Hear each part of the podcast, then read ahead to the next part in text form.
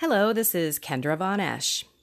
I believed in what this world said would make me happy money, prestige, power, and pretty much do whatever I want because it is all about me, right?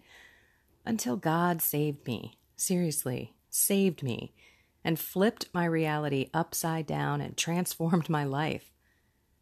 And I left my executive career to help you and others deepen their relationship with God and the faith, to find true acceptance, love, peace, and joy.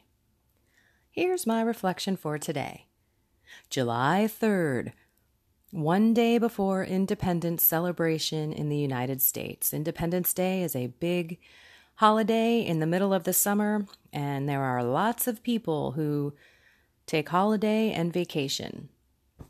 Nothing different in my house. This morning, my husband was home, and my routine was interrupted. Typically, I start my prayers at 5:30. I'm up at 5, my husband goes out the door at 5:30.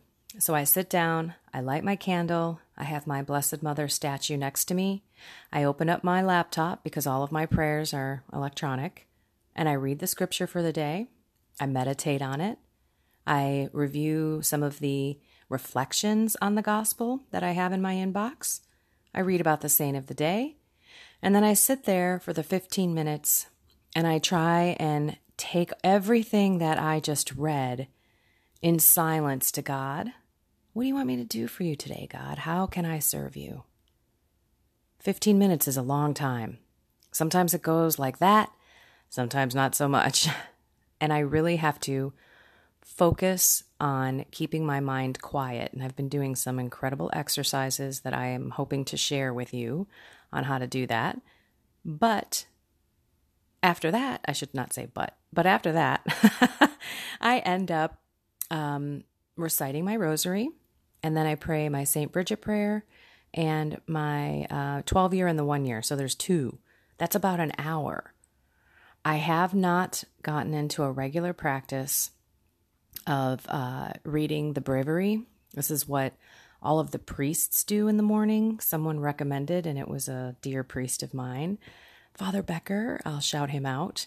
He said, You know, Kendra, you should be praying you know, the liturgy of the hours. And I'm like, dude, that means I'm going to be praying for like three hours. He's like, yeah, yeah. you know, you should be, especially doing what you're doing for God. You should be, uh, you know, way deep into prayer. So I just want to say to everyone, I am not looking to you to take three hours a day out of your morning to pray. But that's what I feel I need to do and I've been told it's been a suggestion. I'm probably at two hours, two, two and a half hours. Um, that's not including mass. So I digress. Um, uh, then I, you know, then I go to mass and, and then I sit. I'm trying this. I'm not trying. I am so far. I've been going 15 minutes before, sitting in silence and being so thankful and grateful to God, and then 15 minutes after, sitting again because Jesus is in me and I just want to continue to listen, feel, hear, and I just ask him, You're in me, take over. Get all of my wretchedness, my pride, everything, my lack of faith out of me and transform me. So I'm I'm seriously sitting there. And I read something where you should sit for 10 or 15 minutes after you receive Jesus in the Eucharist because there's something about that 10 or 15 minutes that m- deepens the true relationship and the body and blood of Jesus inside you. I'll pull that back up. I'll talk a little bit more about that um, in the future. But do yourself a favor. Don't run out. That's what I always did. You know, hey, I got stuff to do. I'm going to go. But now I sit and it's really peaceful. And then when I, and then I glide out of there, which is awesome. But guess what? Today that didn't happen. I'm still going to go to mass. Um, that that's coming up, but I got sidetracked. My pattern, my routine was interrupted. So now for me, my prayers are going to be flipped today. I'm going to be praying all my prayers after Mass, with the exception of the readings. I've started to read the the, the readings for the day the night before. there I, I was again like i said i'm really trying to deepen my relationship with god and put in new practices this is one of them so i read the scripture the night before and i sleep on it. Sometimes i wake up sometimes i have have dreams. Um, there's messages that come through me overnight. So then when i open up my laptop in the morning i'm not reading the scripture for the first time. And i've kind of been thinking about it as i drift off to sleep. So that's the great thing. I did reread this morning the scriptures one more time to refamiliarize them them to me before I go to mass. But when I get back from mass today, I'm going to do my prayer routine, my regimen. And that's what I'm trying to get at. Please do not let the summer take you away from your faith practices. I don't care if you have to get up an extra half an hour early. Or lock yourself in a room and ask your children, you know, please give me 15 minutes. Maybe you don't have, you know, the two, three hours.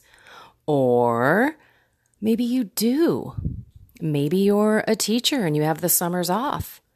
Or maybe you have summer hours and it allots you more time to pray and deepen your relationship with God. If you're on vacation, you've got all the time in the world.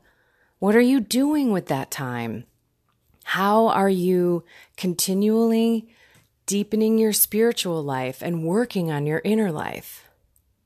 That's really the point of this podcast. Please don't let lack, sorry about that. Please don't let the lack of structure take you away from building your faith. And try to incorporate God and prayer in your you know vacation and in your activities and as you're outside maybe you're watching a baseball game for your kids and you're just sitting there. You don't need to necessarily hear what's going on. Maybe you play you know beautiful spiritual music in your ears or you're listening to an audiobook. Maybe you're walking in nature, taking a hike on your vacation, you can pop the Bible in your ears or listen to Catholic radio. There are so many ways to pray wherever, whenever, and keep your faith life nurtured. Alrighty. Have a safe Independence Day. Please watch your fingers around the fireworks. You know, we don't want any accidents happening because it does happen. And celebrate what an awesome country we have. Yes, we're in a world of hurt right now. There's a lot of divide, there's a lot of anger. So, why don't we pray for our country? Pray for our leaders, pray for unity and love in our nation and other nations across the world. We all see what's going on. And oh, by the way, Mary expects America to be the leader in the church. That was from a Marian Movement of Priest page and a meeting that I went to. I'm telling a prayer meeting. we are to lead. So, how do we lead? First and foremost, through prayer. Let's pray for our nation, pray for our families' unity, pray for our leaders' lack of divide, and continue to bring him into our lives no matter what our schedules look like. Just do what I did. If you didn't get to it yet, do it sometime today. Schedule that time to pray and sit with God. Alrighty, I love you all. Have a blessed and inspired day.